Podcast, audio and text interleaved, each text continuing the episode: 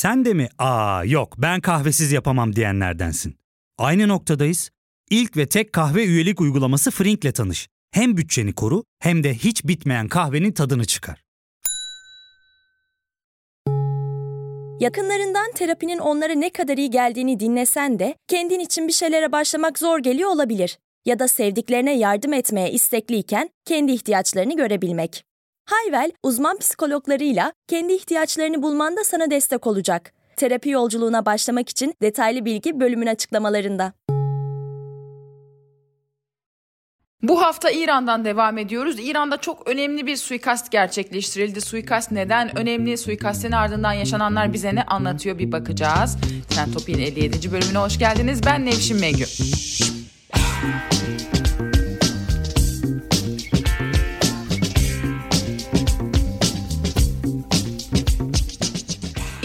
2020 yılının ilk günlerinin en çarpıcı olayıydı. İran Devrim Muhafızları Kudüs Gücü Komutanı Kasım Süleymani, Amerika Birleşik Devletleri tarafından Irak'ta nokta atışı bir operasyonla öldürüldü. Trump emir verdi, Amerikan güçleri İran'ın efsane komutanı Kasım Süleymani'yi Irak'ta öldürdü. İran'dan intikam sesleri yükseldi. Amerika'nın Orta Doğu'daki tüm üsleri kırmızı alarma geçti. Bugünden itibaren dünya artık daha da tehlikeli bir yer haline geldi. Cin şişeden çıktı. Amerika-İran ilişkileri en kritik sürece girdi. Amerikan ordusu İran'ın üst düzey komutanlarını vurdu. Orta Doğu'da gerilim iyice tırmandı. Karşılıklı tehditler devam edince yeni dünya savaşı başlar mı sorusuna da yanıt aranmaya başlandı. İran Devrim Muhafızları Ordusu Kudüs Gücü Komutanı Kasım Süleymani, Amerikan Hava Kuvvetleri'nin saldırısı sonucu Bağdat'ta öldürüldü. Saldırıyla birlikte Amerika ve İran ve bölge ve dahası dünya dönüşü olmayan bir yola girmiş oldu. Bu çok net ki açıklamalarda bunu teyit ediyor. Amerika Birleşik Devletleri Başkanı Donald Trump, emri ben verdim. Kasım Süleymani birçok kişinin katili daha önce öldürülmeliydi dedi. İran'dansa intikamı yakın gelecekte çok acı ve sert olacak açıklaması geldi. Kasım Süleymani kim öldürülmesi neden önemli hatırlayalım. İran'da iki ordu var. Bir tanesi eski Şah döneminden kalma normal ordu Ertiş denilen bir de devrim muhafızları ordusu var. Sepah denilen. Devrim muhafızları ordusu İran İslam devrimi sonrasında kuruldu. Hümeyni tarafından kuruldu ve direkt dini rehbere bağlı devrim muhafızları. Devrim muhafızlarının Kudüs gücü dediğimiz kolu ise İran'ın dış ülkelerdeki operasyonlarını yürüten bir kol. Zaman zaman yurt dışında İran'ın gerçekleştirdiği suikastlerde de imzası görüldü. Ama en son özellikle Suriye iç savaşında Esad ve Esad güçlerine destek olarak büyük bir rol oynadı ve ön plana çıktı Kudüs gücü.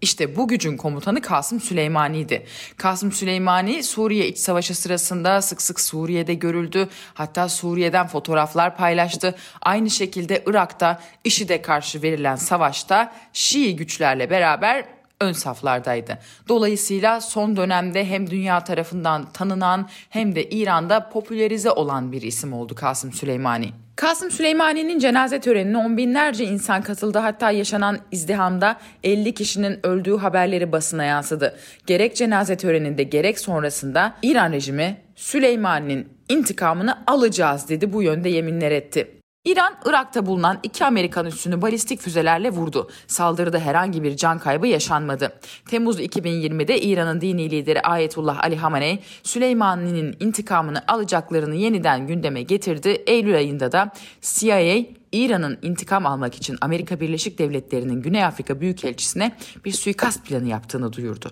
En az Kasım Süleymani suikasti kadar önemli bir suikaste 2020 yılı sonunda gerçekleşti. İran'ın nükleer programının babası denilen Mohsen Fahrizade, Tahran'da bir suikast sonucu öldürüldü. Dediğim gibi Fahrizade İran nükleer programının babası olarak biliniyor. Ne demek bu? 2023 yılına kadar İran resmi olarak dünyaya açık bir şekilde nükleer silah üretme programı yürütmekteydi. Bu programın adı AMAD. Fahrizade AMAD'ın başkanıydı. İran 2003 yılında silah üretiminden vazgeçtiğini, nükleer çalışmaları sadece barışçıl amaçlarla yürütmeye başladığını açıkladı ama Amerika Birleşik Devletleri'ni Avrupa'yı bu konuda ikna etmede pek başarılı olamadı. Fahrizade'nin ismi İsrail Başbakanı Benjamin Netanyahu'nun 2018'de İran'ın nükleer programı ile ilgili yaptığı sunumda da öne çıkmıştı. Netanyahu Fahrizade'nin ismini anıp bu ismi unutmayın demişti. Suikaste ilişkin detaylar çarpıcı. İran Devlet Haber Ajansı'na göre Fahrizade suikaste uğradığı sırada Absert kentinde yaşayan kayınpeder ve kayınvalidesini ziyarete gidiyordu. Nükleer fizikçiyi bir araba dolusu koruma takip ediyordu. İran devrim muhafızlarının belgeselcisi Cevat Mogoi bu sırada ara kavşakta park halinde olan boş Nissan marka bir arabanın infilak ettiğini söyledi. Patlama sonucunda bir elektrik direğinin devrildiği belirtildi. Mogoi'nin aktardığına göre bir grup suikastçı park halindeki bir Hyundai Santa Fe'den indi. Bir grupta motosikletle olay yerine geldi. Yerdeki suikastçilere keskin nişancılar destek verdi. Toplamda 12 suikastçı araçlara ateş açtı. Fahrizade'ye en az 3 kurşun isabet etti. Mogoi'nin aktardığına göre nükleer fizikçi vurulduktan sonra araçtan indi, yere yığıldı. Fahrizade en yakın sağlık merkezine götürülecekti. Yalnız en yakında bulunan sağlık fasilitesinde elektrik yoktu. Elektrikler kesikti bu yüzden Tahran'a götürülmesi gerekti. Fahrizade kendini taşımak için gelen helikopterde hayatını kaybetti. Olayla ilgili başka bir tuhaf detay. Olay anında bölgedeki kameraların hiçbir tanesi çalışmıyordu. Bu nedenle bu 12 suikastçının başarılı şekilde kaçtığı belirtiliyor. Fahrizade suikasti aslında bir serinin devamı gibi görünüyor. 2010-2012 yılları arasında 4 İranlı nükleer bilimci suikaste uğramıştı. Tahran yönetimi bu eylemlerden İsrail'i sorumlu tutmuştu. Hatta Tahran yönetiminin tezi şu yöndeydi. İran-Irak savaşı sırasında İran rejimine karşı Irak'a destek veren ve bu nedenle kamuoyu tarafından da bir nebze dışlanan ancak diasporada tutunma imkanı bulan Halkın Mücahitleri Örgütü isimli bir örgüt var. İran rejimi İsrail'in bu suikastleri Halkın Mücahitleri Örgütü'nü taşeron olarak kullandığını ve suikastleri bu şekilde gerçekleştirdiğini belirtiyor. İran Fahrizade suikastinde İsrail ve halkı mücahitleri yaptı diyor. Ne var ki İran uzmanı Arif Keskin bu ölümlerle ilgili bize şunu hatırlatıyor. Diyor ki İran'da öldürülen bilim adamları hakkında 7 suikast gerçekleşmiş 6 bilim adamı öldürülmüş. Hepsi İran'da ve Tahran'da olmuş. İkisi evlerinin önü, biri iş yeri, üçü caddede öldürülmüş. Bir bilim adamının üniversitedeki odası patlatılmış. Suikastlerin tam failleri bulunamamış. Daha önceki suikastlerin faillerinin de bulunmadığını işte burada not edelim ve devam edelim. 2010 yılında İran Stuxnet e, virüsüyle sarsılmıştı. Bu virüs direkt İran nükleer programını hedef almıştı. Verilen bilgilere göre Stuxnet virüsü İran'ın nükleer çalışmalarına ciddi bir darbe indirdi. Peki bu virüs nereden çıktı? Bu virüsü hiçbir ülke resmi olarak üstlenmedi ama virüsü Amerika Birleşik Devletleri ve İsrail'in birlikte geliştirdiği ve İran üzerinde ortak bir operasyonla kullandığı tahmin ediliyor. Peki Fehrizade'yi İsrail mi öldürdü? Habertürk'te Afşin Yurdakul'un programına katılan gazeteci Savaş Porgam'a kulak verelim. Aslında bir nükleer fizikçinin ölümünün ötesinde bir durumdan söz ediliyor. Fahrizade'nin sadece nükleer fizikçi yönüyle ilgileniliyor ama olay bundan biraz daha geniş ve kapsamlı. Hı. Fahrizade İran'ın savunma bakan yardımcısı. Yani şu an İran'ın savunma bakan yardımcısının suikaste uğramasından bahsediyoruz. Savunma bakan yardımcısı olarak Savunma Bakanlığı'nın inovasyon ve ARGE bölümünün de başında olan birisi. E, suikaste uğradığı güne kadar kendisi bu görevini sürdürüyordu. Bakın İran'da bugüne kadar 6 farklı nükleer fizikçi suikaste uğradı. 2010'dan 2020'ye kadar. Yani bu sürpriz değil. Sürpriz olan konu Fahrizade'nin kişiliği ve niteliği üzerinden e, yürüyen bir tartışma. E, kendisi devrim muhafızlarının üst düzey bir komutanı. İran-Irak Savaşı'nda görev yapmış bir komutan. Bundan dolayı da kendisinin suikastinin etkileri çok daha büyük. İsterseniz şu profiliyle ilgili biraz daha açmak isterim. Tamam. Kendisi İran'ın e, nükleer programından öte füze programını başlatan kişi olarak biliniyor. Füze programını başlatan ve daha sonra Ahmadinejad döneminde, İran eski Cumhurbaşkanı Ahmadinejad döneminde İran'ın nükleer programına dahil olmuş biridir. Kendisi 2007'de Birleşmiş Milletler Güvenlik Konseyi tarafından ambargo listesine dahil edilmiştir. Çünkü İran'ın nükleer programının başat aktörü olması gerekçesiyle. Öte taraftan birkaç sene önce e, Foreign Policy dergisi dünyanın en etkin ve güçlü 500 kişisini açıkladığında bu kişilerden biri Fahrizade'ydi. Ayrıca Porgam'a göre olayın üzerinde büyük bir sis perdesi var. Bakın çok ciddi bir kaos söz konusu kendisinin suikastiyle birlikte. Çünkü e, sizin de e, haberde bahsettiğiniz üzere ilk andan itibaren bugüne kadar yani 27 Kasım'daki suikastten bugüne kadar 6 farklı senaryo ortaya çıktı kendisinin suikastiyle ilgili. Öncelikle bunun bir istihbarat ve güvenlik zafiyeti yönü fazlasıyla tartışılıyor şu an. Ee, özellikle Kasım Süleymani'nin Ocak ayında suikaste uğramasıyla birlikte İran'ın istihbaratının özellikle devrim muhafızları istihbaratının ciddi bir istihbarat zaafı içerisinde olduğu tartışılıyordu. Ali Şemhani'nin açıklaması yani İran e, Ulusal Güvenlik Konseyi Genel Sekreterinin bir açıklaması bütün dikkatleri e, bir anda istihbarat zaafına çekti. Kendisi şunu söylüyor biz bu suikasti önceden biliyorduk, yerini de biliyorduk ancak önleyemedik. Şimdi burada şunu biliyoruz. Son 7 yıldır İran'ın nükleer fizikçilerini koruyan birim devrim muhafızları ordusudur. Ee, normalde İran'ın devlet yetkilileri İran polisinin koruma birimi tarafından güvence altına alınır. Şu an devrim muhafızlarının istihbaratının bir gedik veya bir sızmayla karşı karşıya olduğu tartışmaları çok yüksek. Ee, birincisi bu. İkincisi çok büyük bir dezenformasyon söz konusu. Biz aslında Fahrizade'nin gerçekten nasıl öldürüldüğünü tam olarak bilmiyoruz. İlk başta kendisinin 12 kişilik bir tim tarafından bunların dördü e, motosiklette olmak üzere önce ateş açıldı. E, ateş açılmasından sonra bir kamyonetin patlatıldığı, infilak edildiğiyle başlandı.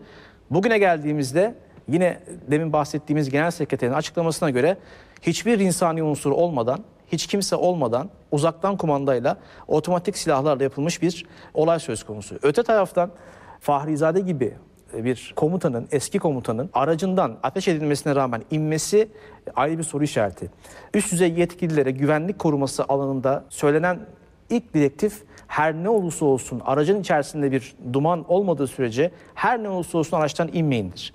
Ve kendisi üst düzey korumalarla korunan birisiydi ki korumalarından bir tanesi eski Dışişleri Bakanı Manuçer Mutteki'nin de uzun zaman korumalılığını yapmış birisi. Yani çok ciddi bir koruma ekibinden bahsediyoruz. E, Böylesi bir koruma ekibinin nasıl suikasti önleyemediği, istihbarat zaafı mı olduğu, e, devrim muhafızlarının istihbaratına bir gedik mi açıldığı şu an çok önemli tartışma konuları arasında. Programa göre konu İran istihbarat servislerinin arasındaki koordinasyonsuzluk ve belki de kendileri arasındaki çekişmeye dayanıyor. İran'da ambargoların kaldırılıp yeniden nükleer müzakerelere girilmesi İran'ın devlet kanadının bir tarafı tarafından istenmiyor ve kendi menfaatlerini görülmüyor. Bunlar devrim muhafızlarının başında geldiği radikal muhafazakar grup. Ilımlı reformistler ise müzakereye daha yakın duruyorlar. E, Bundan dolayı e, dediğim gibi arada birbirlerine karşı e, bir sabotaj söz konusu olabiliyor. İstihbarat örgütlerinin çalışma yapısını az çok takip edenler bunun çok olağan bir şey olduğunu görüyorlar. Aynı istihbarat örgütünün içerisinde bile farklı kanatların birbirlerine karşı pek çok operasyon yaptıkları Orta Doğu tarihinde de e, vardır. Sadece İran'da değil, pek çok ülkenin istihbaratında e, geçerlidir.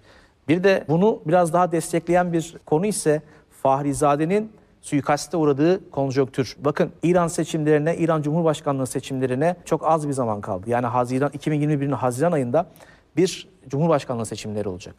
Burada şu an İran'da bir generalin, bir askerin yeni Cumhurbaşkanı olması tartışılan konulardan bir tanesi. Şimdi bu suikast yani İran'ın nükleer programının başında olan bir bakan yardımcısına yaptığınız suikast olası Amerika ile nükleer mutabakatın önündeki en büyük sabotaj hareketlerinden bir tanesi bence. Bu ister İsrail perspektifiyle olsun, ister İran'ın içerisinde istihbarat zafiyetinden olsun.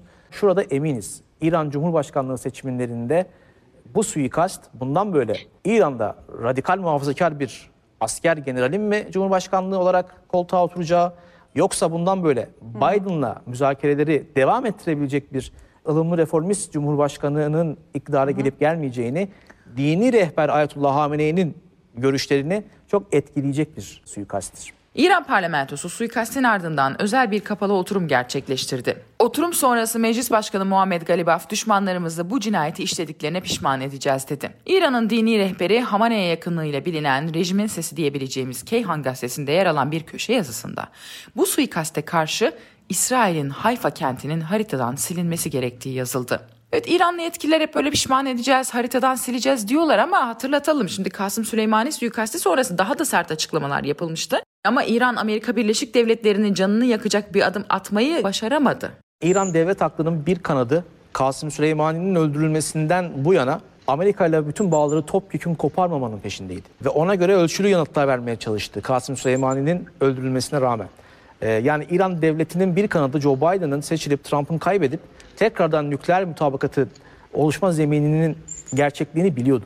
Ee, ondan dolayı buradaki kalan sürede İran'ın sert bir yanıt vermesini beklemek rasyonel değil. Evet intikam isteyenler var. Ancak Joe Biden koltuğa oturana kadar İran sert bir tepki vermeyecektir. Bakın bu sabah çok önemli bir gelişme oldu. İran Dışişleri Bakanı Cevat Zarif önümüzdeki Cumhurbaşkanı'nın da kabinesinde Dışişleri Bakanlığı'nı kabul edebileceğini söyledi. Bu başlı başına İran'ın bu önümüzdeki kalan sürede Cevat Zarif üzerinden verdiği bekleyin. Biz de bekliyoruz, siz de bekleyin. Perspektifini ortaya koyan çok önemli bir gelişme. Daha fazla detay almak isteyen dinleyicilerimiz için Afşin Yurdakul'un Habertürk'teki programına ait linki de açıklamalara koyuyoruz diyelim. Kısa bir ara verelim. Aranın ardından tekrar birlikteyiz. Ya fark ettin mi? Biz en çok kahveye para harcıyoruz. Yok abi, bundan sonra günde bir. Aa, sen Frink kullanmıyor musun? Nasıl yani? Yani kahvenden kısmına gerek yok. Frink'e üye olursan aylık sadece 1200 TL'ye istediğin çeşit kahveyi istediğin kadar içebilirsin. Günlük 40 TL'ye sınırsız kahve mi yani? Çok iyiymiş. Aynen. Hatta şu anda 200 TL'lik bir indirim kodu da var. E hadi hemen indirip üye ol da bu fırsatı kaçırma. Terapiye başlamak, içinden çıkamadığın döngüleri kırmak, bazı yanlış bulduğun kararlarını değiştirmek ve kendinle beraber daha huzurlu bir yaşam inşa etmek için atabileceğin en değerli adımlardan biri. Hayvel ile yoğun yaşam tempona uyum sağlayarak online terapi seanslarını takvimine göre ayarlayabilirsin. Bini aşkın uzmandan sana en uygun terapisti seçebilir, podb10 koduyla indirimden yararlanabilirsin. Detaylı bilgi açıklamalardaki bağlantıda. Tekrar hoş geldiniz. Bir başka gazeteci İranlı Taha Kermani, İran kamuoyunun çokça konuştuğu bir başka noktaya parmak basıyor. Şimdi İran devleti kendi içinde ülkenin güvenliğini, devletin güvenliğini bahane ederek çok sıkı kurallar uyguluyor. Hak savunucularına göz açtırmıyor, insanları cezaevine atıyor.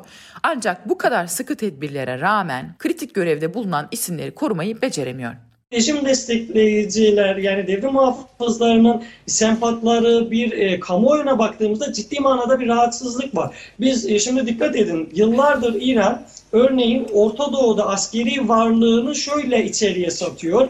Evet biz e, Dameşk'te, Şam'da, Suriye'de savaşıyoruz ki Tahran'da savaşmak zorunda kalmayalım. Şimdi ne Suriye'de güvenlikleri var ne Suriye'deki askerleri koruyabiliyorlar ne de Tahran'ı koruyabilmişler. Son yıllara bir gözden geçirelim. İran meclisine DAEŞ saldırı evet. gerçekleştirdi. Sonra en kritik e, ülkenin e, sahada birinci kişisi Kasım Süleymani sıradan bir yetkili değildi. Vuruluyor herhangi bir karşılık veremiyorlar.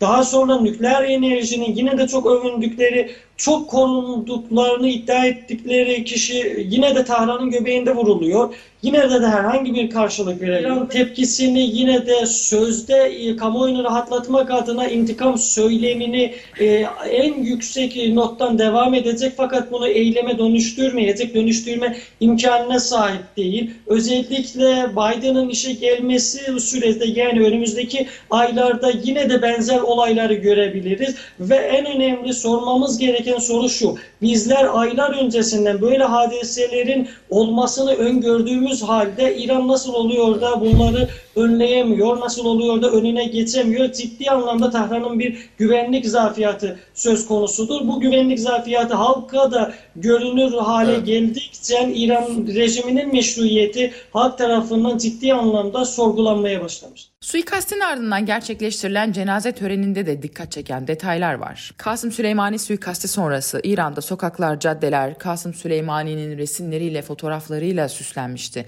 Süleymani'nin naaşı il il gezdirilmiş, cenaze töreni büyük bir toplumsal gösteriye dönüştürülmüştü ancak Fahrizade için bunların hiçbir tanesi yapılmadı. İran radyoları, televizyonları Süleyman'ın ardından çok uzun özel yayınlar yapmış. Gazeteler Süleyman'ın ölümünü haftalarca manşetlerinde taşımışlardı. Ancak olayın üzerinden 3 gün geçtikten sonra Fahrizade'nin cinayetine ilişkin haberler İran basının manşetlerinden düştü. Suikasti ve suikastin ardından yaşananları Arif Keskin KRT televizyonunda şöyle değerlendiriyor. Biden e, sonrası Orta Doğu'da tansiyon İran'ın yanıtından bağımsız olarak da yükselecek. Yani bunu şu anda bunu net olarak da görüyoruz. Zaten bana göre İran'da yapılan operasyon hatırlarsınız Biden seçildikten sonra Amerika geri döndü diye bir mesaj attı.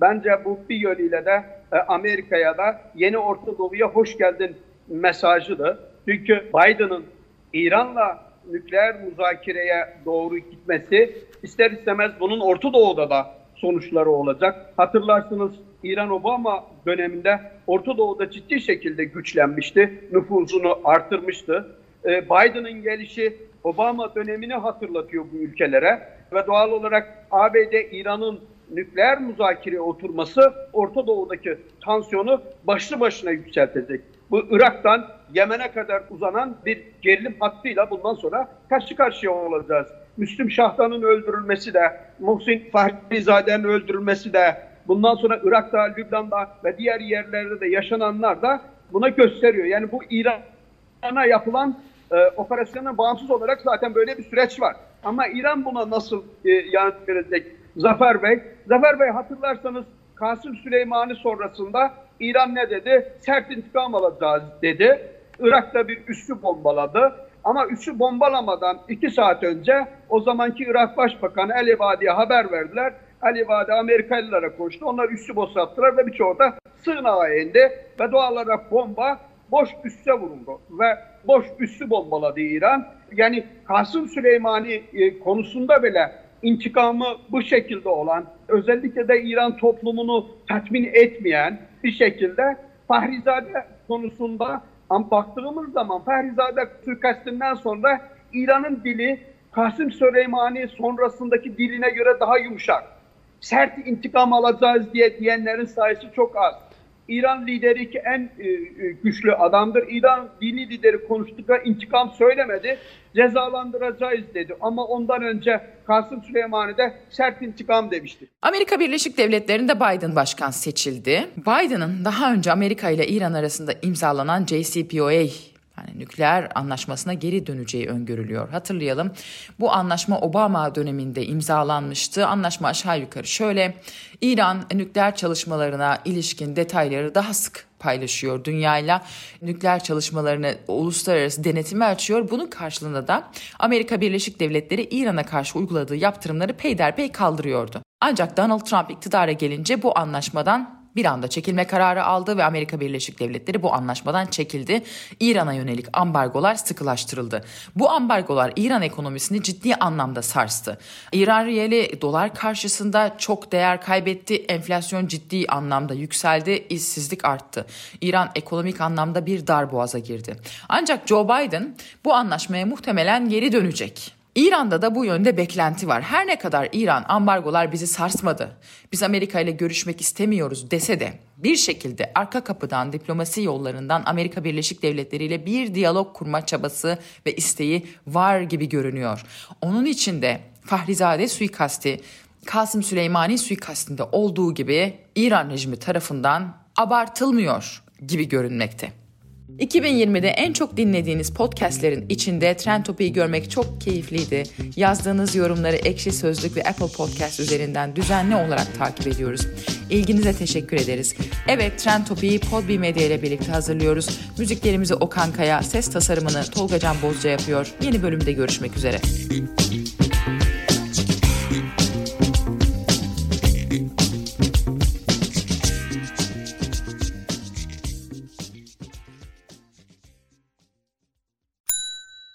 İlk ve tek kahve üyelik uygulaması Frink, 46 ildeki 500'den fazla noktada seni bekliyor. Açıklamadaki kodu girerek sana özel 200 TL'lik indirimden faydalanmayı unutma. Hadi sen de Frink üyeliğini başlat, kahven hiç bitmesin. Hem bugününe hem yarınına katacaklarıyla terapi yolculuğuna ve daha iyi hissetmeye bugün Hayvel ile başla. Açıklamadaki linkten Hayvel'i indir, ücretsiz tanışma görüşmelerinin ardından bütçene uygun seans paketini seç ve terapi yolculuğuna başla.